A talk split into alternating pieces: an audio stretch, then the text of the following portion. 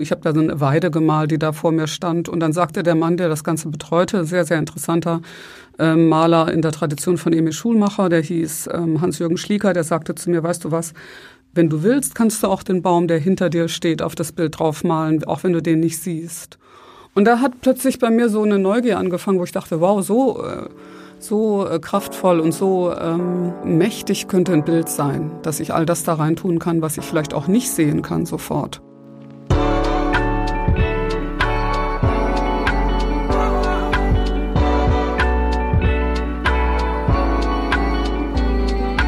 Was mit Kunst? Ein Podcast von und mit Johann König.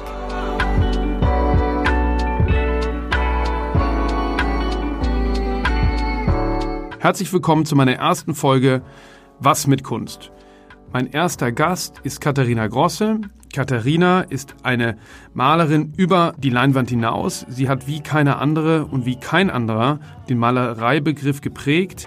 Sie arbeitet nicht nur auf der Leinwand, sondern in Parks, Städten, Gebäuden, ganzen Hallen und wie sie zu dem gekommen ist, wie sie ihren Weg gefunden hat, den Malereibegriff neu zu definieren, das erzählt sie uns selbst in Was mit Kunst.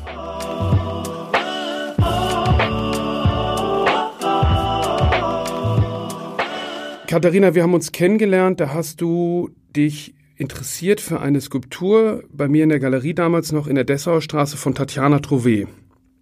Was sind andere künstlerische Arbeiten für dich oder die Arbeiten von, von Zeitgenossen und Zeitgenossinnen? Was für eine Bedeutung hat das für dich? Natürlich möchte ich ähm, erschüttert werden und überrascht werden von anderen Arbeiten. Also in einer Art und Weise ist das möglich bei anderen Arbeiten, wie es bei der eigenen Arbeit fast nicht möglich ist. Weil ich in der eigenen Arbeit natürlich äh, von hinten drauf sehe und von einem ganz anderen Prozess drauf komme. Aber wenn ich dann äh, die Intelligenz und die Entscheidungskraft und den Mut den es auch braucht, um eine Arbeit zu machen, äh, bei anderen sehe. Erstens spornt mich das unheimlich an und dann ähm, sehe ich es auch häufig dann in einer visuellen Gestalt, die mir meistens selber gar nicht möglich ist und ähm, die ich teilweise dann beneide oder über die ich ähm, stolz bin, dass es andere gibt, die das auch machen. Also ähm, da gibt es ganz viele Gründe. Bei Tatjana war das so, dass mich die Arbeit, ich habe die Arbeit von Tatjana kennengelernt bei euch in der Galerie, schon in der Ausstellung davor. Also ich glaube, das war ihre zweite vielleicht Einzelausstellung bei euch äh, mhm. mit diesen äh, großen Objekten, die äh, so wie peitschenartige, lederumwickelte Teile waren. Ja. Und ich fand die ähm, so unheimlich aus dem geheimnisvollen Raum kommend, also so eine Mischung zwischen bekannt und verwegen erotisch und das hat mir unheimlich gut gefallen. Also als ob sich der Raum in wie so einer Narbe zusammenzieht, mitten im Volumen und so mit ganz, ganz wenig Aufwand es sehr, sehr viel fordert. Und ich erinnere mich, du hast mir mal erzählt, dass für dich ein ganz wichtiger, da ging es irgendwie um Hochschule und äh, Düsseldorfer Akademie, und du meintest, für dich wäre so unheimlich wichtig gewesen, einfach zu schauen und über Jahre hinweg äh, in Museen Bilder anzusehen und äh, quasi durch alle Jahrhunderte hinweg. Äh, wie bist du denn überhaupt eigentlich zu Kunst gekommen? Ja, das ist ja immer so eine Frage, die sich von jetzt zurückgeschaut ähm, immer manipulieren lässt, äh, die Antwort darauf. Und wenn ich aber manchmal versuche, mich zurückzuerinnern, wie es vielleicht auch war, als ich klein war oder als ich ähm, heranwuchs. Also einerseits ist natürlich von außen betrachtet mein Elternhaus ein sehr, sehr ähm, kulturaffines Elternhaus gewesen oder ist es auch immer noch, mit sehr, sehr viel ähm, Zugang zur Literatur und zum Theater vor allen Dingen, weil mein Vater so wahnsinnig Theater ähm, fasziniert war, auch schon seit Kindheit an. Und meine Mutter hat ja auch äh, ein künstlerisches ähm, Lebenswerk geschaffen. Die ist ähm, erst Malerin und hat gezeichnet, aber hat nachher eben ihre ganze Energie auf die Radierung verwandt und da auch sehr, sehr ungewöhnliche, interessante Sachen gemacht. Und damit bin ich aufgewachsen. Aber ich habe nicht das Gefühl gehabt, dass ähm, ich äh, ganz natürlich dann in diese Richtung selbst mich entwickeln würde. Also ich bin sehr, sehr spät äh, mit Malen angefangen, vielleicht so mit 20 und ich glaube, den Anstoß hat meine Mutter gegeben, die hat so ein Aquarell von mir gefunden auf dem Schreibtisch und hat mich gefragt, was denn das ist, ob ich nicht vielleicht Lust hätte, mal ähm, mit Malen zu kommen in der Landschaft mit so einer Gruppe von ähm, Leuten aus der Universität und da bin ich mitgegangen. Und da habe ich zum allerersten Mal einen ganzen Tag lang gemalt. und habe da, weißt du, ich habe da so eine Weide gemalt, die da vor mir stand. Und dann sagte der Mann, der das Ganze betreute, sehr, sehr interessanter ähm, Maler in der Tradition von Emil Schulmacher, der hieß ähm, Hans-Jürgen Schlieker, der sagte zu mir, weißt du was, wenn du willst, kannst du auch den Baum, der hinter dir steht, auf das Bild draufmalen, auch wenn du den nicht siehst. Und da hat plötzlich bei mir so eine Neugier angefangen, wo ich dachte, wow, so, äh, so äh, kraftvoll und so, ähm, so mächtig könnte ein Bild sein, dass ich all das da rein tun kann, was ich vielleicht auch nicht sehen kann sofort. War das noch im Breisgau oder war das schon äh, in, in Bochum? Nee, ich bin im Ruhrgebiet aufgewachsen, mehr oder weniger seitdem ich fünf war. Also ich bin total geprägt von der, ähm, von der Ruhrgebietsmentalität, von der ähm, sozialen Struktur dort, von dem Mix äh, in den 60er, 70er Jahren. Weißt du, da gab es ja dann auf der einen Seite diese ganz, ganz starke Arbeiterkultur mit Auto, ähm, Kohlebergbau, ähm, Stahlindustrie und gleichzeitig wurden aber Neugründungen wie die Bochumer Universität eben in diese Struktur hineingepflanzt, die dann so eine Art Mix erzeugt erzeugte zwischen eben ähm, Hochschul- und Bildungsbürgertum und Arbeiterschaft. Ist aber auch interessant, wie das dann mit so Bildern im Kopf funktioniert, weil wie du das gerade so beschrieben hast, ähm, habe ich so da den Breisgau gesehen und diese tolle Landschaft um Freiburg herum mhm. und ähm, äh, man bildet sich dann das ja ein und kennt das natürlich und dann sagst du, nein, das war schon Ruhrgebiet, äh, was natürlich auch eine sehr interessante Landschaft, aber eben eine ganz andere.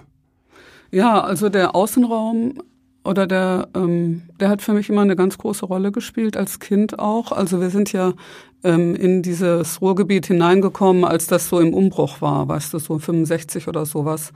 Und da, wo wir wohnten, waren dauernd Baugruben oder äh, Rohbauten oder ähm, aufgeschaufelte ähm, Betonberge mit daneben noch irgendwie einem Tümpel. Oder, Ganze Tagewerke, ne? Ja, Tagebau gab es ganz viel im Wald. Also wir wohnten am Stadtrand in Bochum. Und ähm, also wir waren ja die ganze Zeit draußen. Aber wieso würdest du sagen, 20 ist doch nicht, ähm, ist doch nicht spät, mit dem Malen anzufangen? Ähm, nee, spät. Ja, also das kommt drauf an. Ich habe unheimlich viele Leute nachher kennengelernt in der Hochschule, die schon, in der Akademie, die also schon viel, viel früher vielleicht malten oder die ihr Interesse für Malerei irgendwo merkten. Das war bei mir aber nicht so. Also ich hatte ein unheimlich großes Interesse an Sprachen und auch an der Fähigkeit, dass eine Sprache einen so verwandelt. Also wenn du Englisch lernst, dass du bist, plötzlich eine ganz andere Mentalität denkst zu haben oder wenn du Französisch lernst, dann denkst du bist eine ganz andere Figur du entwickelst ein anderes Verhältnis zu der Art, wie äh, zum Beispiel das Geschlecht in der Sprache gebraucht wird.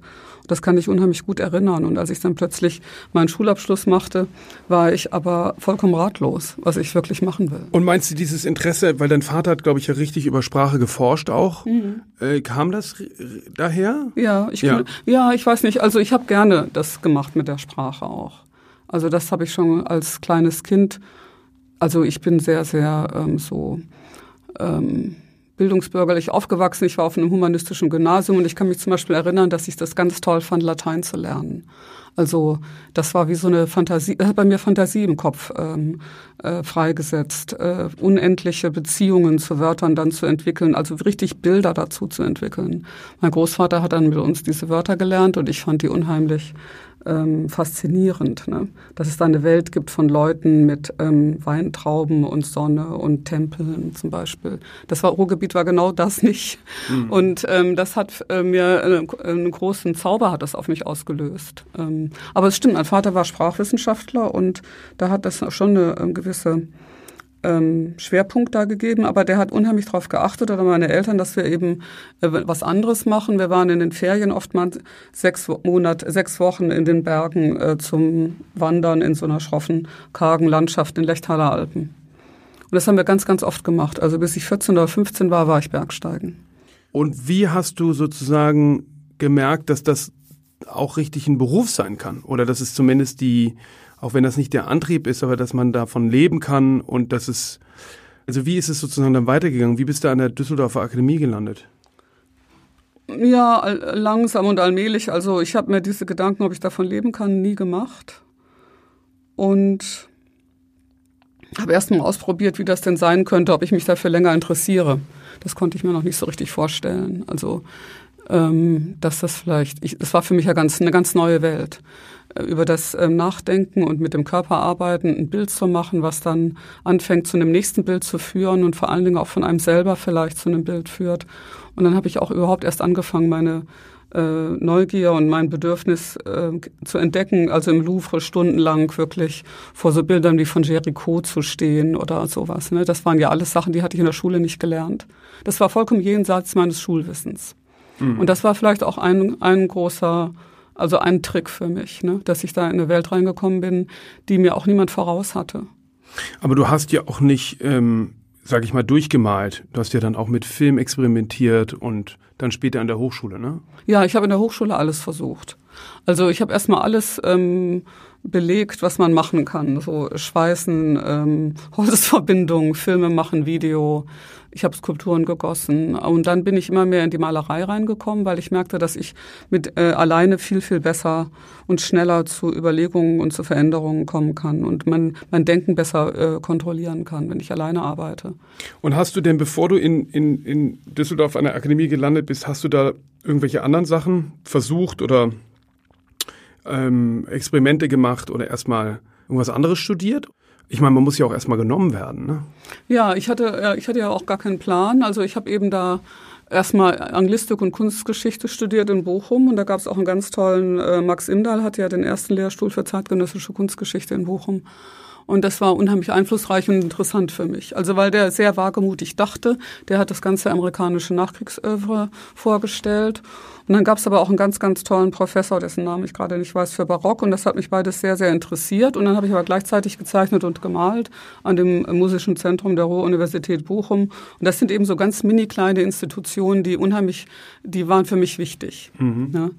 Ja. Da konnte ich ganz viel machen, da wurde keine Erwartung an mich gestellt und dann wurde ich genommen in Münster. Und dann habe ich dort also äh, bei einigen Leuten studiert, also unter anderem bei Johannes Bruce, der Bildhauer war. Das war für mich sicherlich auch wichtig. Oder dann habe ich auch ein gutes Verhältnis gehabt zu ähm, den anderen Professoren, äh, zum äh, Rainer Rutenbeck zum Beispiel, den lernte ich dort kennen, dessen Freundschaft sich dann erneuerte, als ich nachher in Düsseldorf lebte und ähm, habe bei Norbert Thaddeus studiert und habe da auch schon Skulpturen gemacht und habe mich auch sehr für so Maltechniken interessiert, so wie in Kaustik, also mit Wachsoberflächen äh, manipulieren oder ähm, ich habe auch meine Skulpturen damals alle auch schon übermalt und ähm, bin dann nachher zu Graupner gekommen nach Düsseldorf.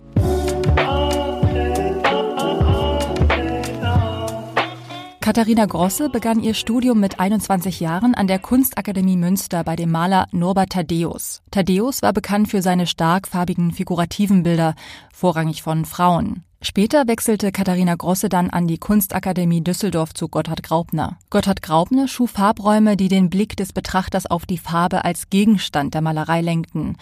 Eine Auffassung von Kunst, die Katharina Grosse inspirierte. Graupner war bekannt für seine sogenannten Farbraumkörper. Das sind Kissen, auf denen Pigmente aufgetragen sind, die dadurch sehr räumlich wirken.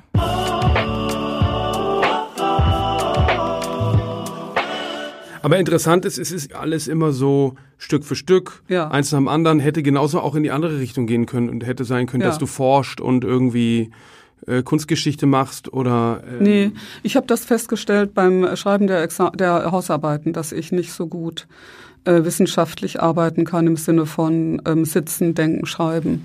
Nee, was ich damit meine, ist, dass sozusagen es ist ein Drang da und der kommt irgendwie von innen, solche Sachen, einfach die Kunst mhm. zu machen, die man macht. Und quasi du warst auf so einer Findungsphase mhm. äh, oder selbstorientiert, das heißt ja auch nicht ohne Grundorientierungsstufe, glaube ich, in Düsseldorf, ne, in den ersten Jahren. Und ähm, und dann ist es natürlich quasi in die Kunst gegangen, aber es hätte auch anders sein können, wenn die Veranlagung eine andere gewesen wäre oder so. Ja, kann ich nur ähm, drüber spekulieren, aber es ist auch ähm, auf jeden Fall eine, eine lange Zeit gewesen, die ich ähm, so gebannt war von den Sachen, die ich gemacht habe, ohne, glaube ich, also parallel gab es ja so einen anderen Strang, der so ganz stark konzeptuell war. Vor allen Dingen in Düsseldorf habe ich das kennengelernt und es hat mich aber nicht weggetrieben von dieser ganz stark Denken, Handeln, Denken, Handeln, Denken, Handeln, Ausprobieren, Denken, Handeln, mhm. ähm, ähm, Experimentierform, die ich hatte.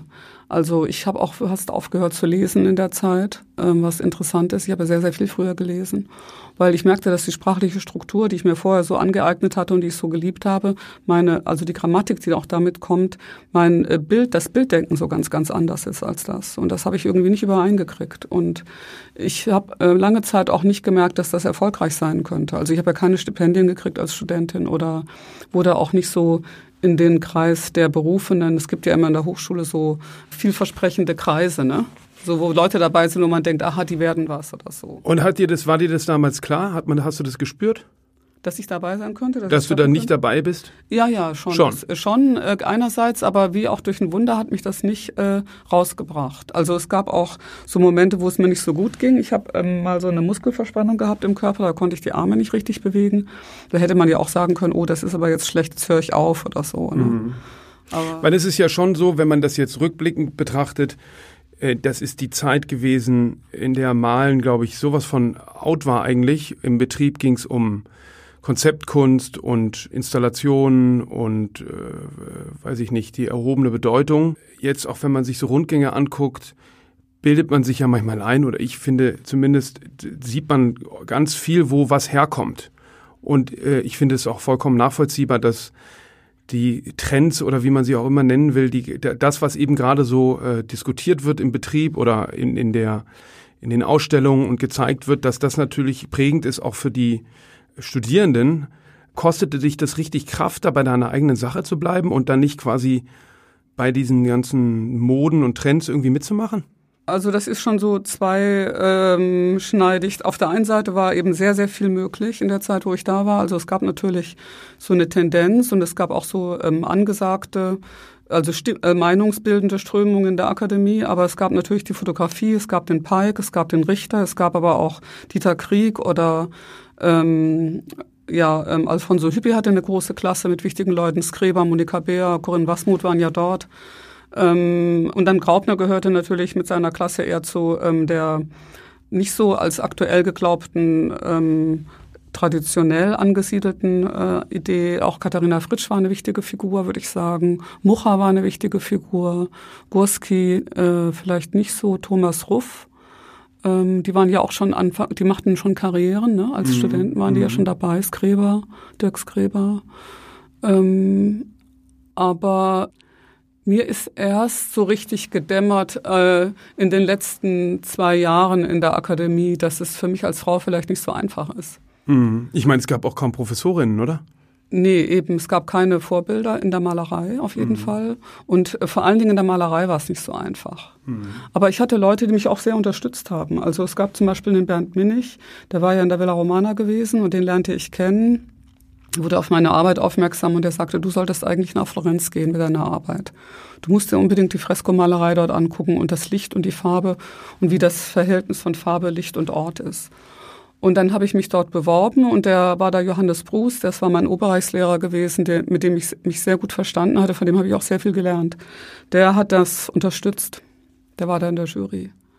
Und ähm, das war für mich unheimlich gut. Also als die Akademie vorbei war, war ich sofort ähm, erstmal ein halbes Jahr in Marseille bei einer kleinen Künstlergruppe, die Stipendien ausgegeben hatte. Und dort blieb ich sehr lange und dann war ich ein Jahr lang in Florenz und dadurch war ich fast anderthalb Jahre aus Düsseldorf weg und bin dann nicht so in dieses Problem reingekommen, dass ich jetzt vielleicht nicht erfolgreich bin nach der Hochschule. Mhm. Die Kunstakademie Düsseldorf ist eine staatliche Kunsthochschule und wurde 1773 gegründet.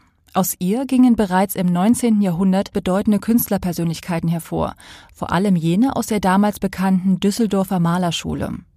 Seit den 50er Jahren behauptet die Kunstakademie eine ähnlich bedeutende Stellung für die Kunst der Gegenwart, etwa durch Persönlichkeiten wie Joseph Beuys, Heinz Mack oder Gerhard Richter. Besondere Wertschätzung erlangte seit den 1990er Jahren auch die Düsseldorfer Fotoschule der künstlerischen Fotografie von Bernd und Hilla Becher sowie ihrer Schüler etwa Andreas Gurski, Candida Höfer und Thomas Ruff. Einige Werke von Professorinnen und Absolventinnen der Kunstakademie erzielten auf dem Kunstmarkt Höchstpreise.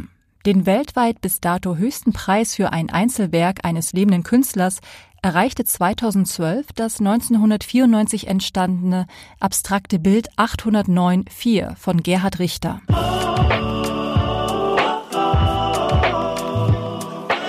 bis heute wird einem ja nicht richtig vermittelt, was Vor- und Nachteile hat, was man jetzt eigentlich mit seinem Kunststudium macht. Ne? Es ist mhm. ja total ergebnisoffen und nicht jetzt mit irgendeiner Zielrichtung, danach kannst du das und das und bist qualifiziert für, für dieses und jenes, sondern eher wie so ein Freiraum und auf die Arbeit konzentrierter Austausch, äh, der jetzt nicht einen abholt, was danach weitergeht. War das wichtig für dich, im Austausch zu sein mit anderen Studierenden? Ja, also viel, viel wichtiger vielleicht als mit dem Austausch mit, der, mit den Lehrenden. Ne? Ganz klar. Also wir hatten sehr, sehr ähm, total wichtige, ähm, ständig, wir waren ja ständig zusammen. Ne? Ja. Entweder auf dem Flur oder auch Alice Kreischer machte mitten auf dem Flur eine Arbeit, ne? liest ja jeden Tag dran vorbei. Oder in den Seminaren, auch die sein Vater gemacht hat, haben wir uns ja ständig ähm, neu bekriegt oder ausgetauscht. Oder was hat er gesagt? Oder wie hast du die neue Arbeit von so und so gesehen? Aber ganz sicherlich glaube ich, dass die ähm, sehr unterschiedliche Wege da gegangen worden sind. Also eine Sache, die sicher sehr einflussreich in meinem Fall war, war, dass äh, der Gotthard Graupner uns immer wieder gesagt hat, äh, guckt mal nicht jetzt auf die Galerien, die da jetzt sind. Ne? Mhm. Ihr müsst dann eure eigenen zusammenbauen, was, was für euch neu kommt mit eurer Generation. Lasst euch, lasst, seid nicht irritiert von dem Erfolg, der jetzt für manche Leute kommt. Guckt da nicht so drauf. Mhm. Und ich glaube, dass das, ich habe dann erst gemerkt, als ich rauskam aus der Schule, dass das in vielerlei Hinsicht auch falsch war. Also wir sind nicht, überhaupt nicht in eine wirklich offene und fruchtbare Diskussion geführt worden, wie sowas eigentlich funktioniert. Mhm. Und es gab aber andere Leute in der Akademie, die viel, viel versierter und klarer waren, wo sie sein wollen mit ihrer Arbeit, mit wem sie zusammenarbeiten wollen, was für Ansprüche sie auch an die Rezeption ihrer Arbeit hatten. Das hatte ich nicht. Mhm. Ich hatte keine hohen Ansprüche am Anfang an. Und es gab auch niemanden, der sich für meine Arbeit so sonderlich interessierte. Mhm. Muss man auch sehen, mhm. ja. Also ich hatte ja so im Grunde genommen meine Arbeit irgendwann mal verankert, so in diesen Traditionen der radikalen Malerei, also das ähm, so wie Joe Marioni, Mascha Hafif, äh, De Kringis und solche Leute, das waren ja Leute, die waren gar nicht bekannt in äh, Deutschland oder nur sehr spärlich rezipiert. Ne? Die großen angehenden, wichtigen Galerien war ja wirklich Fischer und dann die Kölner Galerien. Mhm. Und die zeigten eigentlich ganz andere Sachen. Vor allem international, ne? Ja, mhm. absolut. Na, was ich interessant finde bei deiner Arbeit, was man ja, weiß ich nicht, vor ein paar Jahren im Museum Frieder Burda gesehen hat oder in der Ausstellung in Wiesbaden, in der Papierarbeitenausstellung, ist äh, so eine stetige Evolution, wo man merkt, dass du quasi da immer weiter am Bild arbeitest und, und ich finde, man erkennt es immer durchgehend wieder und man sieht über die Jahre hinweg, wie du immer zu neuen Erkenntnissen kommst, die dann immer weiterführen. Wann würdest du denn sagen, bist du mit deiner eigenen Arbeit, wenn man das überhaupt sagen kann, irgendwie angekommen oder wann hast du gemerkt, jetzt ist mir was gelungen? Jetzt ist mir sozusagen, jetzt habe ich einen Punkt erreicht oder, oder jetzt habe ich irgendwie meine Form, mein, meine Sprache, irgendwie, jetzt habe ich was geschaffen. Das spürt man, oder? Ja, das ist natürlich oft so, dass du gerade wenn du es spürst und du das dann glücklich anwenden willst, in dem Moment merkst, dass es schon nicht mehr zutrifft. Ne?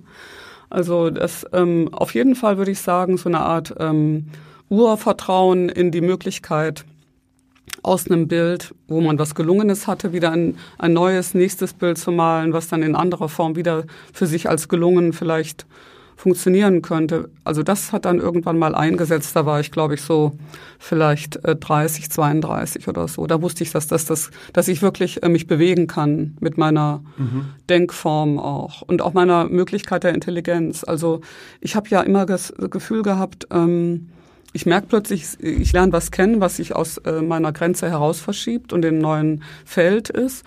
Und dann lese ich vielleicht ein Buch und merke, da wird schon längst drüber geschrieben, was ich da gerade tue. Ne? Ja. Natürlich sieht mein Bild aber anders aus, weil es ja eine aktualisierte Form des schon Gewesenen sein muss und auch nur sein kann. Aber dann merke ich eben auch ganz oft, wenn ich das Buch gelesen hätte, sagen wir mal, in dem das steht, hätte ich trotzdem diese, ähm, äh, diese Erfahrung nicht machen können, die tatsächlich auch die eigene ähm, Fantasie wiederum vergrößert. Also das ist schon echt totaler Unterschied, ob du eben aus der äh, gelernten konzeptuellen Pragmatik heraus entwickelst oder ob du eben durch das ständige am Bild arbeiten kommst und dann immer wieder was merkst, wo du für dich sagen kannst, das ist tatsächlich gedacht und erfahren und hat als Erfahrung die Fantasie so geöffnet, dass wieder ein neuer Schritt folgen kann. Das sind so ganz, ganz andere Arten des Arbeitens und dieses ähm, immer wieder die eigene Fantasie so anstoßen oder so die Imagination in so eine Richtung schieben, die du überhaupt wirklich nicht so voraussehen kannst. Das ist natürlich schon der wesentliche Punkt. Ne? Ich habe vor als Methode. Ich habe vor ähm, äh, in, in, in dieser Corona-Zeit von meinem Schwiegervater seine gesamte Artsammlung übernommen und da habe ich ähm, ist ein Interview mit dir drin von vor 20 Jahren äh, oder noch länger, glaube ich, als es diesen ersten Preis der Nationalgalerie gab. Und da wirst du zitiert mit, dass du jetzt erst am Anfang stehst ähm, der Malerei, die sozusagen noch vor dir liegt. Würdest du sagen, das hört nie auf?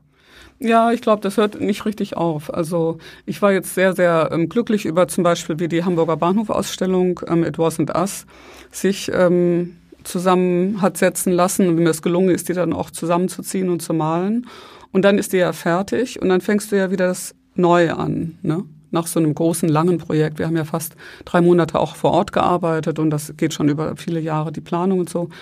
Aber wenn es dann fertig ist und du fängst was Neues an, dann fängst du tatsächlich wieder wirklich bei richtig irgendwie Null auch an. Mhm. Also zwar ist das ein anderes Null als das noch vor 20 Jahren, aber diese Erfahrung, dass du, wenn du malst, äh, du tatsächlich erstmal wieder alle Schritte im Bild gehen musst, um wieder zu einem anderen Punkt zu kommen, die ist wirklich täglich. Deshalb ist diese Metapher, ich fange immer wieder von vorne an, das ist irgendwie auch eine Bedingung für ein, für, eine, für ein Projekt oder für ein gemaltes Bild. Es gibt eine sehr äh, berühmte und wichtige Arbeit von dir, da hast du ja, dein Bett, dein Bett, dein echtes Bett, in dem du, in dem du geschlafen hast und die, ich glaube auch das, der Schrank, der, das Regal, glaube ich, daneben auch gleich mit, oder? Habe ich das richtig in Erinnerung? Ja, den ganzen Raum. Den ganzen Raum. Ja. Wie ist es dazu gekommen und wann, wann war das? Ja, ich weiß jetzt nicht genau mehr. Ungefähr. Äh, 2006 vielleicht oder sowas oder vielleicht auch früher. Das ist ja eine, ein richtiges Schlüsselwerk. Ja, genau. Also es gibt immer wieder so Momente, wo die Arbeit in ein neues Vorzeichen umkippt. Und ganz häufig kommt das, wenn man so, äh, oder bei mir ist es so, wenn ich eine Sache unheimlich vertieft habe und wie so eine Art Erschöpfung in dieser Vertiefung auch mhm.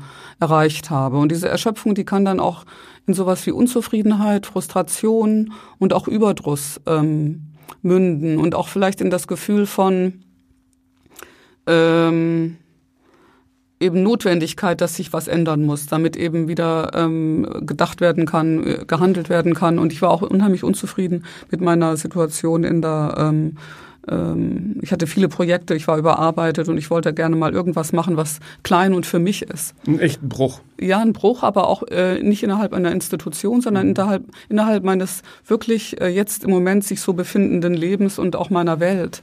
Und da habe ich zunächst gedacht, ich übermal jetzt mal mein Büro. Also ich war auch sauer, so wie so eine Art ähm, Selbstvernichtung. Da dachte ich, das ist zu negativ. Mhm. Und dann habe ich eben mein Schlafzimmer so übermalt, wie ich es ähm, verlassen hatte. Ich hatte den, zu dem Zeitpunkt ja auch schon eine Wohnung in Berlin. Also es muss eigentlich 2000 ungefähr gewesen sein, mhm. vielleicht. Mhm. Und äh, dann bin ich ähm, aus Berlin zurückgekommen und habe die ähm, das genauso übermalt, wie ich es hatte. Und das Besondere war natürlich, dass meine Malerei sich wegbewegt hat aus dem neutralen Malgrund, also der leeren Wand oder der leeren Leinwand, auf eine Art ähm, Situation oder Hinterlassenschaft, die unheimlich viel in sich barg. Ne? Also das persönliche Leben, die Erzählungen, die ganzen Bücher, das Bett war aufgewühlt, da lag Geld rum, Koffer waren drum herum. Das Schlafzimmer ist ja auch so ein bisschen der Ort, in den sonst keiner reinkommt, mhm. ne? Mhm. außer vielleicht jetzt dein Partner. Und dann ist da ähm, in dem Falle auch, dann zeichnet sich da der Abbruch von der Handlung und das Neuanfang unheimlich stark ab. Es ist eigentlich ein Ort, der sehr, sehr im Umbruch immer ist, mhm. der nichts repräsentiert, der nichts vorgeben will im ersten Moment. Ja, und im Schlaf findet natürlich auch ähm, quasi so eine Form von Reflexion und Verarbeitung des Unbewussten statt. Ne? Genau, der, man ist äh, waagerecht, man hat nicht mehr diese senkrechte Verbindung zur Erde und ähm, das ist ein toller ähm, Raum, der sich dadurch auch auf viele Art zeigt. Ne? Und da waren auch Bilder an der Wand, die ich übermalt habe, ähm, äh, ja, das war schon sehr interessant. War das die erste Arbeit in dieser, in dieser Form? Ja. Und da hast du aber schon gemerkt, das ist jetzt ein, ein großer Schritt gewesen. Ja, ich habe sofort gemerkt, dass das richtig wichtig ist. Also das erste war zum Beispiel, dass ich dachte, ist das äh, ins eigene Leben einmalen, ist das eine Art, äh, wird da so eine Art Verlusterfahrung und es ganz Persönliches bei mir ausgelöst und das war absolut nicht der Fall. Durch das Übermalen wurde es in eine ganz, ganz andere Ebene gezogen und ich habe auch gedacht, ich muss es jetzt jemandem zeigen. Und ich habe es, glaube ich, zwei Kuratoren oder drei Kuratoren gezeigt. Und das war's dann auch schon. Habe ich es Mhm. fotografieren lassen, also ich wusste, dass es eine wichtige Arbeit ist und habe auch sofort bei einer Einladung ins Magazin 3 hatte ich eine Einzelausstellung nicht äh, so lange danach und habe auch sofort einen Raum gemacht, der auch ein Bett hatte. Ich meine, wenn man das jetzt mal parallel äh, ähm, anschaut, ne, da ist jetzt diese riesige äh, Halle im Hamburger Bahnhof. Erstmal kommt man durch einen Vorhang und dann blickt man hinab und sieht quasi ein äh, Bodengemälde, in dem vorne ein Stück Bronze, sieht man natürlich nicht, sieht aus wie Styropor vielleicht, äh, und es ist besprüht in unterschiedlichen Lagen und weiter hinten gibt es wie so Splitter, äh, die ineinander geschoben sind und dann geht aber diese, diese unterschiedlichen äh, Sprühlinien, zum Teil gibt es wie so, wie so Löcher oder Fenster, die den Boden dann wieder zu sehen lassen, kann man durch den Hamburger Bahnhof, also durch die Kleihushalle heißt sie, glaube ich, durchgehen in den Außenraum und da, wo Autos fahren, ähm, es sieht ein bisschen aus wie ein Rendering, man sieht drumherum so sehr gerasterte, äh, typische äh, Investorenarchitektur. Und die, die, die, das Bild geht immer weiter und geht links am, an den, an den Riekhallen, so ehemalige, wie so riesige containerartige Gebäude, geht es hoch und wandert da entlang über die Lamellen an den Treppen hoch und scheint fast endlos, äh, also man geht bestimmt 600, 700 Meter äh, da entlang und gibt es zum Beispiel eine Parallele im weißen Bettzeug und dem Styropor und so? Also quasi in der unterschiedlichen Oberfläche? Ist das, war das der Grundstein für diese Arbeit jetzt auch? Ja, also diese Arbeit jetzt im Hamburger Bahnhof, die hat natürlich irgendwie viele andere, vielleicht nochmal Vorgänger. Ne? Also sicherlich könnte man den Bogen von Bett nach da spannen, aber ein wesentlicher Unterschied ist sicherlich, und das ist sicherlich auch eine Entwicklung gewesen in den letzten Jahren, dass äh, das Bett, da kannst du ja alles benennen. Also du kannst ja sagen Buch, Geld, ähm, Kissen. Und dann geht aber die Malerei darüber, fängt über dem Boden an, so eine gelber großer Strahl geht auf die Kissen, über die Anziehsachen hinten äh, aufs Bild. Und dadurch werden die ganzen Objektgrenzen aufgelöst. Und ähm, obwohl das alles noch physisch besteht, entwickelt das Bild so eine Art zweite Realität da drauf. Und das gemalte Bild und die Realität des Bettes und der Kissen sind gleichzeitig da. Also sie lösen sich nicht gegenseitig auf, sondern die bestehen nebeneinander. Also das Bild als sozusagen vorgestelltes, imaginiertes Denken und das Bett mit den Kissen als materielles, ähm, anfassbares Realitätsformel-Dasein. Ähm, die beiden sind gleichzeitig da. Und das ist sicherlich ganz, ganz ähnlich wie im Hamburger Bahnhof auch. Also das Übermalen des ähm, Muschelkalkbodens, ähm, des Asphalts draußen, der Riekhalle, ja, also das über, Überlagern von dem, was wir äh, Gebrauchsrealität nennen, mit einer Vorstellung von ganz anderen Möglichkeiten. Und dass das sich nicht auslöscht, also dass ich nicht sage, okay, Tabula rasa, jetzt kommt mein Vorschlag, sondern ich sage, gut, wir haben einen Bestand, der ist da, aber den organisiere ich über das Bild neu. Also die Zugehörigkeiten von dem zu dem oder der Halle zum Boden oder dem Gras zum ähm, Granitbordstein äh, wird durch meine Malerei, diese Hierarchie wird durch meine Malerei vollkommen neu bestimmt. Das ist, glaube ich, sehr ähnlich. Aber was wirklich ganz, ganz anders ist, ist dieses große, was du gerade beschrieben hast, Styroporteil, was eben mit heißem Draht wir über mehrere äh, Wochen dann geschnitten haben und da hinten eingepasst haben, kurz bevor die Schwingtür aufgeht nach draußen. Dieses Styroporteil ist eben gar nicht so eindeutig zu benennen. Also du kannst zwar sagen, ist mir auch schwer gefallen. Ja, genau. Aber das ist das Gute daran, weil das so unheimlich gut deutlich macht, äh, wo da auch das ähm, ähm, so vielleicht der das Anliegen der Arbeit sich plötzlich äh, fokussiert. Also du kommst dann, ja, das könnte ein Baumstamm sein oder geschnitztes äh, Landschaftsstück oder ähm, eine Waffe oder eine Rakete Oder ein oder, Eisberg oder so. ein Eisberg oder eine Scholle oder Caspar David Friedrich oder was weiß ich. Aber du weißt in dem Moment, wo du diese Wörter sagst, dass es nicht stimmt, dass es nicht zutrifft.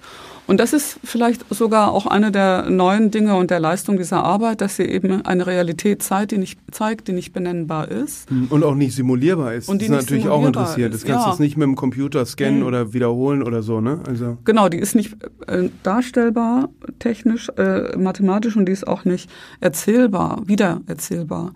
Aber sie ist trotzdem eine Realität. Und normalerweise ist die Realität, die wir nicht benennen können, die, die wir nicht zeigen. Also die, die wir eigentlich tabuisieren. Und das ist das Beunruhigende eventuell an der Arbeit. Und gleichzeitig wird die Arbeit aber über eine Form der ähm, Farbbrillanz, also der Prächtigkeit der Farben ähm, nach vorne gebracht, was dann wiederum so gar nicht ähm, ähm, beunruhigend aussieht im ersten Moment. Ja, also du wirst so wie wie so eine Art ähm, hingezogen zur Arbeit, auch über die Malerei. Ne? Die zieht dich da so rein und dann kommst du zu diesem mehrteiligen Gebilde und da sieben Meter hoch. Ja, und da zersplittert so ein bisschen die die Malerei dran. Ne? Also es ist wie so ein, mhm. äh, eine Art Sprei Spreisel oder ähm, äh, spitzer äh, Zapfen, der dann die Malerei, die da reingesprüht wird, wie zerspaltet mhm. und zerklüftet. Und dieses Teil ist eben nicht Teil unseres Wortschatzes. Sind ja Milliarden von Oberflächen. Also es sind ja quasi wie tausende Splitter verbunden. Ähm, ja, es ist wie gesagt kaum nicht zu beschreiben. Ja, sehr interessant. Ja, die Oberfläche ist natürlich unheimlich wichtig für ein Bild, ne, dass es überhaupt irgendwo landen kann. Und für mich ist das gemalte Bild ja nicht unbedingt gekoppelt an, den, an die Keilrahmen oder an die flache ähm, Beschaffenheit oder das Blatt Papier oder das Stück Holz, das ähm, man da früher geschliffen hat als Brett, um darauf zu malen, sondern das gemalte Bild ist ja irgendwie so was Flirrendes, was überall sein könnte. Ne? Und das ist auch so eins der Hauptdinge, die ich, sich herauskristallisiert haben in meiner Arbeit, das mich interessiert. Wo kann das überall auftreten in unserem Leben? Ne? Also könntest zum Beispiel in der Ecke sitzen, draußen auf dem Asphalt oder auf irgendeinem Stuhl oder eben auch in einem Buch oder eben meinetwegen auch auf einer Leinwand oder auf einem Stück Papier.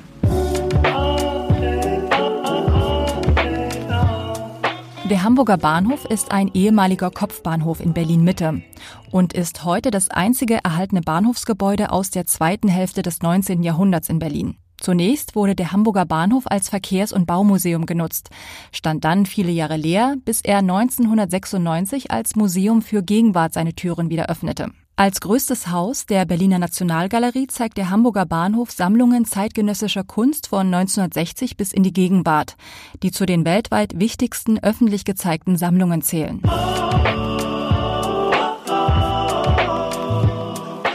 Hier ist es natürlich finde ich sehr auffällig oder interessant, dass die Sehgewohnheit, die normalerweise in einem Museum vorhanden ist, nämlich quasi an den Wänden entlang im Innenraum eigentlich komplett verschwindet, weil obwohl die Wände zum Teil leuchten und äh, in Rot oder in, in unterschiedlichen Farben reflektieren, als wären sie bemalt, sind sie es nicht. Du hast dich quasi nur auf den Boden konzentriert. Man schaut nach unten und nach vorne und nicht eben an den Wänden entlang, wo sonst quasi eigentlich die Bilder hängen. Und ich finde, es ist auch sehr schwierig überhaupt zu definieren, was es ist. Es ist natürlich ein riesiges Bild, es ist aber gleichzeitig auch irgendwie, hat es sehr viel mit Landart zu tun und ähm, weil es ist, die ganze Arbeit könntest du, wenn überhaupt, eigentlich nur von oben aus der Drohnenperspektive äh, oder so sehen, weil man bewegt sich ja selber auf dem Bild und kann nie das ganze Bild als solches erfassen. Also es ist natürlich auch eine körperliche Erfahrung.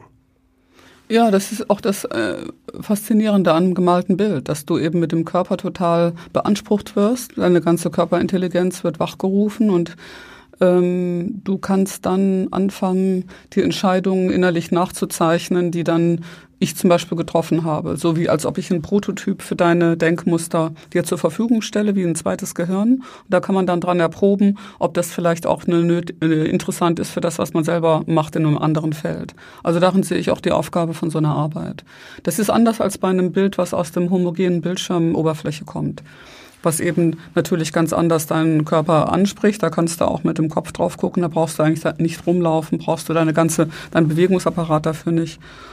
Und ähm, die Besonderheit auch hier im Hamburger Bahnhof ist natürlich, dass du das mit deinem Körper nicht nur im, in der Institution siehst, sondern auch draußen. Also dass du praktisch so eine Art Verwandlung auch durchmachst, so wie das Bild sich auch wandelt. Ne? Das ist also draußen auf ganz andere Bedingungen trifft als drinnen. Und das war auch für mich für, die, für das Malen ganz besonders interessant, dass dadurch die Maßstäbe sich dauernd ver verändern. Ne? Also du bist nicht nur nicht in der Lage zu äh, sagen, wie, wie sieht das eigentlich von oben aus? Das kannst du nicht sagen, sondern du bist ja manchmal klein, manchmal groß an bestimmten Stellen. Und wie ist es für dich, dass jetzt, äh, um diese Parallele beizubehalten, das Bett als auch diese Arbeit temporär sind? Fällt dir das schwer? Ich finde, das ist eine ganz besonders ähm, interessante Form von Schönheit. Also, dass ähm, etwas, was so verschwenderisch auch ist und großzügig, äh, innerhalb der Gegenwart sogar schon erlischt. Mhm. Und musstest du das lernen?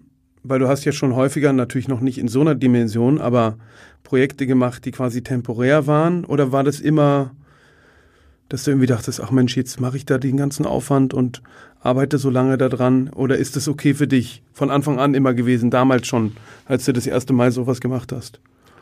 Ja, ja, ich habe das immer als Vorteil äh, empfunden, dass solche Sachen auch verschwinden können. Ich habe aber ähm, immer gespaltenes Verhältnis zu dieser Idee. Also ich finde es einerseits vom Konzept ganz ähm, und auch vom Gedanken des zu viel, zu groß, zu schön, ähm, zu kurz. Ich finde, das sind alles total interessante ähm, Kategorien, ja. Es ist natürlich interessant, weil das ist ja wie mit Erlebnissen überhaupt. Also mhm. die kannst du ja noch so oft fotografieren. Früher hatte man dann sehr sparsam äh, viermal auf die Kamera gedrückt im Urlaub. Ähm, und jetzt haben wir 4000 Fotos aus einem Urlaub und äh, keins wird mehr angeschaut. Und am Ende bleibt ja sowieso nur das Gelebte ähm, und Erfahrene irgendwie. Ist es denn? Aber es ist natürlich schon so, dass eben auch viele Werke gar nicht mehr existieren. Also ich glaube, dass es sich gewissermaßen unserer Kontrolle auch ein bisschen entzieht, was nachher übrig bleibt.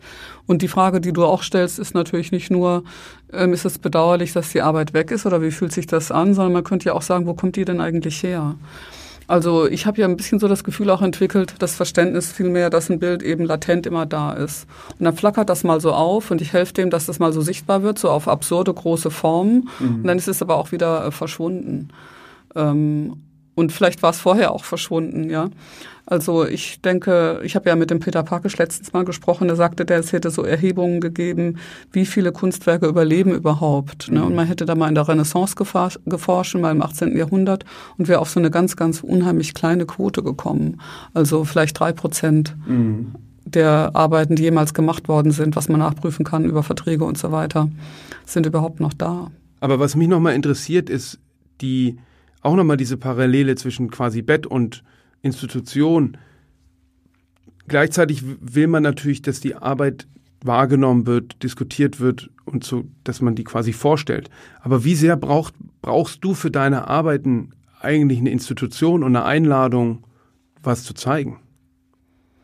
Ja, also es ist ja so, dass meine Arbeiten auch, ähm, wenn sie so groß sind und fordernd und einfordernd ähm, und äh, auch über die Felder hinweggehen, ja, dann braucht das auch ähm, äh, irgendwie so eine Art ähm, Team, was das Ganze hält, was die ähm, Zusammenhänge klärt, was mir auch eine Arbeitsmöglichkeit ergibt. Das ist äh, kein plötzlich spontan aufflackerndes ähm, Gebilde, was sich innerhalb von kürzester Zeit realisieren lässt. Du brauchst dann natürlich auch ähm, Vereinbarungen, Areale, die mitsprechen.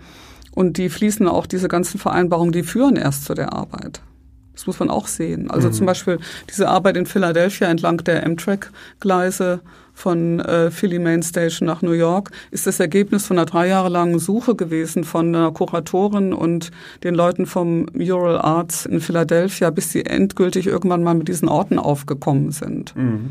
Also das ist schon, das Finden der Orte ist schon ein Zusammenkommen von verschiedenen Leuten und einer Gemengelage, die dann an eine, an eine Stelle sich ähm, niederlassen, wo sowieso schon was im Wandel ist. Oder wo man an Orte kommt, die für sich genommen schon ungeklärt sind und nicht so genau wissen, welche Richtung die ausschlagen sollen. Klar, aber der Antrieb für deine Arbeit, also das Erkennen der Kraft, das Schaffen von Kunst, die kann überall stattfinden. Ja. Die kann bei dir zu Hause stattfinden, im Atelier, auf dem eigenen Bett ja. oder im Museum für Gegenwartskunst in Berlin mit, keine Ahnung, am Ende der Ausstellung trotz Corona, weiß ich nicht, äh, 150.000 Besuchern. Aber quasi die Motivation ist, kommt von innen äh, und dann wird es aufgegriffen äh, von außen und verstärkt. Und ich meine, der Grund, warum ich das mache, was ich mache, ist, weil ich selber keine Kunst machen kann, aber dabei sein will, dass Kunst entsteht. So, grob vielleicht formuliert. Und ähm, aber trotzdem ist, finde ich immer interessant, dass quasi die Möglichkeiten natürlich, auch wenn sie beschränkter sind, äh, trotzdem da sind. Natürlich, und es ist äh, auf jeden Fall auch ein Appell oder äh, eine Form der Beweisführung, ähm, unsere Umgebung ähm, viel, viel stärker zu kultivieren und zu poetisieren. Und ähm, die Deutungshoheit über das äh, poetische, äh, fantastische, zum Beispiel auch nicht den Institutionen zu überlassen oder vielleicht auch den Fachleuten. Also ich finde, dass wir da auch eine, es ist auch ein Appell an Verantwortung für den, ähm, für das öffentliche Zusammenleben. Und ich glaube, dass in dem Zusammenhang jede Form des visuellen Öffentlichwerdens da ein ganz, ganz großer Beitrag ist. Ne? Ob das Leute sind, die tolle Gärten haben vor ihrem Haus oder ähm, die Bilder an Wände malen oder eben wie bei Sophie Kall diese tolle kleine Arbeit mit dem Tisch und dem Stuhl in der Nähe von der Telefonzelle, wo immer wieder frische Blumen auf dem Tisch standen, ne? ganz mhm. en passant im täglichen Leben auftauchen. Und jetzt nach so einem großen Projekt äh, und dem objektiven Erfolg, also auch quasi, ähm, bist, du, bist du zufrieden mit dem, was du da geschaffen hast? Ja, auf jeden Fall ist es, ähm, hat es mir ganz viele neue Möglichkeiten gezeigt, ähm, über die ähm, über meine Bildform nachzudenken. Also ganz oft genieße ich danach immer eine Phase, wo ich im Atelier arbeite, also wo ich mit viel kleineren äh, Formen äh, zu tun habe, wo ich schneller Dinge ausprobieren kann und vertiefen kann und durch die Wiederholung überprüfen kann, wie gut die sich eignen und wie, wie ausdrucksstark oder erschütternd die sein können. Und gleichzeitig ähm, sehe ich auch plötzlich so eine Art Abfolge von größeren Projekten, die ich in den letzten fünf, sechs Jahren habe entwickeln können. So fast immer alle zwei Jahre so eine, so eine bestimmte Bildform, die sich mit dem Raum beschäftigt. Und das hat ähm, jetzt natürlich nochmal einen anderen Werkkörper. Also wie zum Beispiel die Arbeit in Rockaways oder Aarhus mhm. oder ähm, Sydney mit den Carriage Works, der großen Tucharbeit, was neu dazugekommen ist.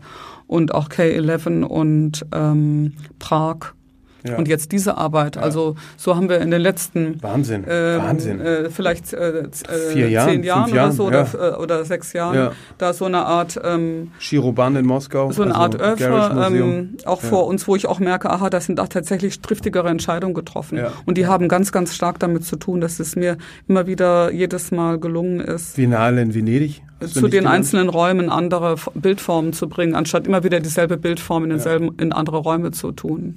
Und da, das ist, glaube ich, auch eine ganz, ganz wesentliche Aufgabe, also äh, den Raum oder die, die Situation, die man eingeladen wird, immer so richtig zu verstehen. Ich meine, da bist du schon auch echt ganz schön fordernd dir selber gegenüber, ne? Naja, aber es ist ja, sonst würde ich ja zu einer Handwerkerin. Ne? Also wenn ich meine eigene Arbeit immer irgendwo nochmal platzieren würde, das ist ja dann wirklich uninteressant. Ne? Also wenn du so eine Art Übermalungsprinzip zum Beispiel anwendest, dann hätte ich eine Situation, die wäre anders. Da würde ich meine Arbeit ganz anders verstehen. Aber ich bin natürlich an der Idee des Originals unheimlich interessiert. Also an der Überlegung, dass es eben äh, so eine Art prototypisches Denken gibt. Ja, aber es ist natürlich interessant, weil es auch gleichzeitig zeigt, wie mutig du bist. Weil ich kenne ja so viele Beispiele, denkt man jetzt an den deutschen Pavillon-Beitrag von äh, Tino Segal und Thomas Scheibitz. Die haben zum Beispiel existente Arbeiten genommen, weil sie die erprobt hatten, der Tino zumindest. Und in so einer Ausstellung, wie du sie jetzt im Hamburger Bahnhof gemacht hast, liegt ja auch ein gigantisches Risiko. Weil es ist ja überhaupt nicht gesagt, dass das gut geht. Also das sozusagen diese ganzen Projekte, die, die du jetzt aufgezählt hast, die sind ja alle sehr oder gut gelungen und das ist ja vorher nicht klar. Oder ist dir das vorher klar? Ja, das ist ein interessantes Problem. Also, dass man das tatsächlich nicht weiß. Ne? Bei diesen ganz großen Sachen weißt du oft nicht, wie, ähm, ob die nachher zusammenkommen. Im Hamburger Bahnhof oder auch mit Prag habe ich das nicht gewusst. Ich habe die ja zum ersten Mal zusammengebaut überhaupt in den Räumen da gesehen. Und ich habe dann auch überhaupt nicht drüber nachgedacht, wie gut das wird. Mhm. Also beim Malen, die Entscheidungen, die ich getroffen habe, die haben überhaupt nichts damit zu tun, mit der Idee des, ähm, dessen, was man vielleicht so Erfolg nennen kann. Und ich finde das vielleicht auch eines der schwierigsten Dinge, dass wir auf der einen Seite eben auch in einem Betrieb stecken, der auch Erfolg beziffert, ja, auch im Markt äh, beziffert. Und auf der anderen Seite aber, wenn wir wirklich äh, die Arbeit machen wollen, weswegen wir irgendwann mal gestartet sind. Und du hast ja vorhin auch mich nach Dingen gefragt, die so in meine Anfangszeit zurückgehen, wo du tatsächlich mit dieser Frage des Erfolgs dich überhaupt nicht beschäftigst. Oder mir ist das jedenfalls nicht so gegangen, ne? weil ich auch das so nicht kannte. Es gab ja den Kunstmarkt soweit noch nicht entwickelt. Es gab noch diese äh, großen Superstar-Karrieren, äh, wo ganz junge Leute ganz, ganz weit nach oben kommen. Gab es damals noch nicht so extrem. Als ich aufhörte zu studieren, kollabierte der Kunstmarkt gerade. Mhm. Und ähm, ich finde dieses Gefühl tatsächlich ähm, unheimlich wichtig zu kultivieren, ne? dass man da wirklich nicht äh, manipuliert wird von dieser ähm, der Marktproblematik auch. Aber ich habe jetzt bei Erfolg eher an einfach an eine erfolgreiche Arbeit in dem Sinne gedacht, dass das für dich zufriedenstellendes Ergebnis ist. Und das kann quasi in einer Papierarbeit wie in einer Rieseninstallation, also einfach, dass man quasi ein Plan gelingt. Ja, natürlich ist das auch ganz toll, wenn das in der Papierarbeit gelingt. Ja. Und es gibt ähm, ganz klar in einer Arbeits ähm, Form über viele, viele Jahre nicht immer nur tolle Arbeiten. Ne? Ja. Ist ja ganz klar. klar also ja man kann das ähm, wahrscheinlich immer mal an der Hand abzählen. Ne? Ja. Wenn man sehr, sehr gute, wenn ich durch mein Archiv gehe und das, was ich Schlüsselwerke nenne, zusammenzähle, das ist ja nicht die Mehrheit ne, der Arbeiten, aber ähm, so eine große Arbeit wie im Hamburger Bahnhof zu Ende zu machen und dann auch das Gefühl zu haben, da waren auch viele überraschende Momente. Das war nicht so, dass man da bis zum Ende geht und dann sagt, aha, das war jetzt toll oder so, sondern zum Beispiel das Draußenmalen war total überraschend. Das finde ich ja oft auch das Tolle an so aufwendigen Projekten. Die sind ja dann, haben oft eine Leichtigkeit, mhm. aber was da drin steckt, an, an, an Planung, an Abstimmung mit dem Naturschutz, an eigenen Ansprüchen, dass du nicht willst, dass, das, dass die Farbe im, im, im äh, Abwasser landet, sondern quasi vorher abgefiltert wird, die Gegebenheiten der Architektur, der Genehmigungsfähigkeit und, und, und, ob man die Tür aufmachen kann und so. Das ist ja quasi, äh, das sieht ja der normale Betrachter gar nicht, was da quasi alles noch an zusätzlichem Aufwand äh, drinsteckt und dann ist es auch noch ein gelungenes Bild und das Interessante beim Malen ist ja, in dem Moment, wo du malst, passiert's. Du kannst es ja nicht, äh, kannst ja nicht auf Steuerung F oder was weiß ich was drücken und den wieder verschwinden lassen. Ja, aber das ist eben so das tolle ähm, Erlebnis an der ganzen Arbeit. Also das ist eben, wie du vorhin schon sagtest, ja, bei einer kleinen Arbeit ist das auch ähm, ein wichtiger Punkt, dass man damit zufrieden ist, das stimmt. Aber wenn du so eine große Arbeit machst, dann ist es schon mal noch äh, eine Zusammenballung von Erlebnissen, die ist schon sehr, sehr besonders. Also da willst du auch überhaupt keins von missen. Nicht? Aber das ist doch echter Erfolg, oder? Ja, das ist ganz toll. Also auch zum Beispiel, du bist ja dann sicherlich, ich glaube, vier oder vier oder fünf Wochen habe ich da so gearbeitet und zwar jeden Tag dann ganz ohne Unterbrechung. Und da bist du vollkommen aus deinem normalen Leben rausgekoppelt und ähm, ohne, ähm, du vertiefst, du bist so vertieft in diese ähm, Denkform des Malens, das ist fast, das ist in einer normalen Studioarbeit nicht zu erreichen, finde ich. Also für mich nicht. Und mhm. deshalb mache ich diese Arbeit nur zum Teil auch so gerne. Also ich kann die nicht jetzt alle hintereinander machen, das ist auch extrem anstrengend, aber mhm. ähm, die mentale ähm, äh, Hingegebenheit äh, an dieses Projekt ist unheimlich hoch und das ist ganz toll. Das ist sehr, sehr besonders. Ja. Du bist natürlich auch wirklich dann äh, abgeschottet, wenn du dann da in deinem, in dem, in dem Anzug bist und sprühst bist du ja natürlich auch echt, da hast du ja auch keinen Kontakt zur Außenwelt, ne? Ja, aber das ist ja, ähm, ist genauso, wenn du einen Badeanzug anhast und du bist ähm, jetzt ähm, Schwimmathlet, ja. Du hast Klar, eben einfach auch keinen Kontakt zur die normalen Sachen an, ne? Du, ja, du bist vollkommen ähm, in einem Vorgang, der ist ganz schwer zu erklären. Mhm. Weil du natürlich auch die äh, Zusammenhänge des Bildes äh, innerlich rekonstruierst jeden Tag. Also was du vorhin gesagt hast, dass man die Drohne, das Drohnenbild nicht anguckt oder von oben nicht sieht, das stimmt, aber du hast ein mehrdimensionales Bild äh, gespeichert in dir und das hast du natürlich auch über viele Jahre trainiert.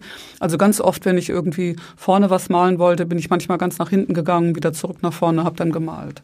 Ja, für mich war eher jetzt das Bild auch des Surfens oder so, ja. Also mhm. man ist quasi alleine, weil jetzt, wenn du in deinem Atelier am Malen bist, bist du dann natürlich oben auch alleine, aber du weißt ja unten drunter, ja, sitzen Leute ja, und genau. machen Arbeiten an E-Mails äh, für irgendwelche Projekte. Du bist ähm, immer ähm, angedockt mit anderen Faktoren. Also das ja. ist, glaube ich, vielleicht auch das Interessante an dieser Denkform, dass du, also ich bin deshalb ja auch immer so fasziniert von Feldspielen oder Fußball oder sowas, ne? Weil das Antizipieren von Entfernung, das ähm, sich Vorstellen von ähm, Imagination anderer, ähm, das Mitdenken von etwas, was du glaubst, was andere vielleicht machen könnten, das Denken in ähm, komplizierten Zügen, die vielleicht später kommen könnten oder so, das mhm. taktische sich zusammenschließen mit anderen Gehirnen, all das kommt da ja irgendwie drin vor. Aber gleichzeitig natürlich auch die Energie der Zuschauer. Ja, die Energie des Umfeldes ganz mhm. klar draußen. Also da hast du dann auch eben diese Lichtwechsel, das Wetter, ähm, herankommender Regen oder ähm, die, du nimmst ja jede Schwingung irgendwie wahr, fast mhm. jedes ähm, und du malst auch weiter, auch wenn der Wind stärker wird oder es gleich anfängt zu regnen oder so. Also du bist plötzlich in einer ganz, ganz anderen auch viel, viel größeren Welt, ne, ist ganz klar. Was ist denn das, was dich jetzt als nächstes interessiert? Es gibt auf jeden Fall diese große ähm, neue Werkkomplex mit den fotografierten Malereien, auf, die auf Seide gedruckt werden und die ganz weich so vor der Wand oder im Raum hängen. Mhm. Und das wird, ähm, das beschäftigt mich gerade sehr. Und da bin ich auch in Diskussion mit dem Ulrich Log, der da auch findet, dass das eine, der macht mich eigentlich darauf aufmerksam, dass das eine wichtige Arbeit ist. Mhm. Weil er glaubt, dass ich eben das ähm, fotografierte Bild als nicht repräsentierendes in die Realität hineinsetze. Und das findet er interessant. Und da wird es in Hamm, also im Museum in Helsinki, eine große Ausstellung dazu geben im nächsten Jahr. Mhm. Und das Zweite, was mich unheimlich ähm, interessiert im Moment, ist, dass eben die Frage kommt ja ganz oft, wann hast du das erste Mal die Leinwand, ähm, bist du aus der Leinwand rausgetreten? Ne? Und diese Frage kann ich gar nicht beantworten, weil das Raustreten aus der Leinwand für mich überhaupt kein Thema war. Ich habe immer auf Sachen gemalt, im Atelier und Sachen ausprobiert, ja. auch bevor ich so Raumarbeiten gemacht habe. Ja. Und die Ballons in, in Stockholm. Ja, also das, äh, das war ja ein bisschen später, aber auch ja. ganz früher, als es noch keine grüne Ecke gab, so ja. Wiener Kunsthalle Bern, habe ich immer schon mit der Ölfarbe auch schon Sachen angemalt oder übermalt oder ausprobiert. Und ähm, ich glaube ja eher, dass das Bild nicht aus dem äh, Leinwandfeld herauskommt, sondern dass es von draußen reinbricht. Ne? Mhm. Und ich beschäftige mich gerade damit, wie man das zeigen kann, dass das Bild eigentlich mehr so von Beyond kommt als von, von innen heraus. Ne? Und das ist was, was ich gerade im Atelier mache und was unheimlich interessant ist.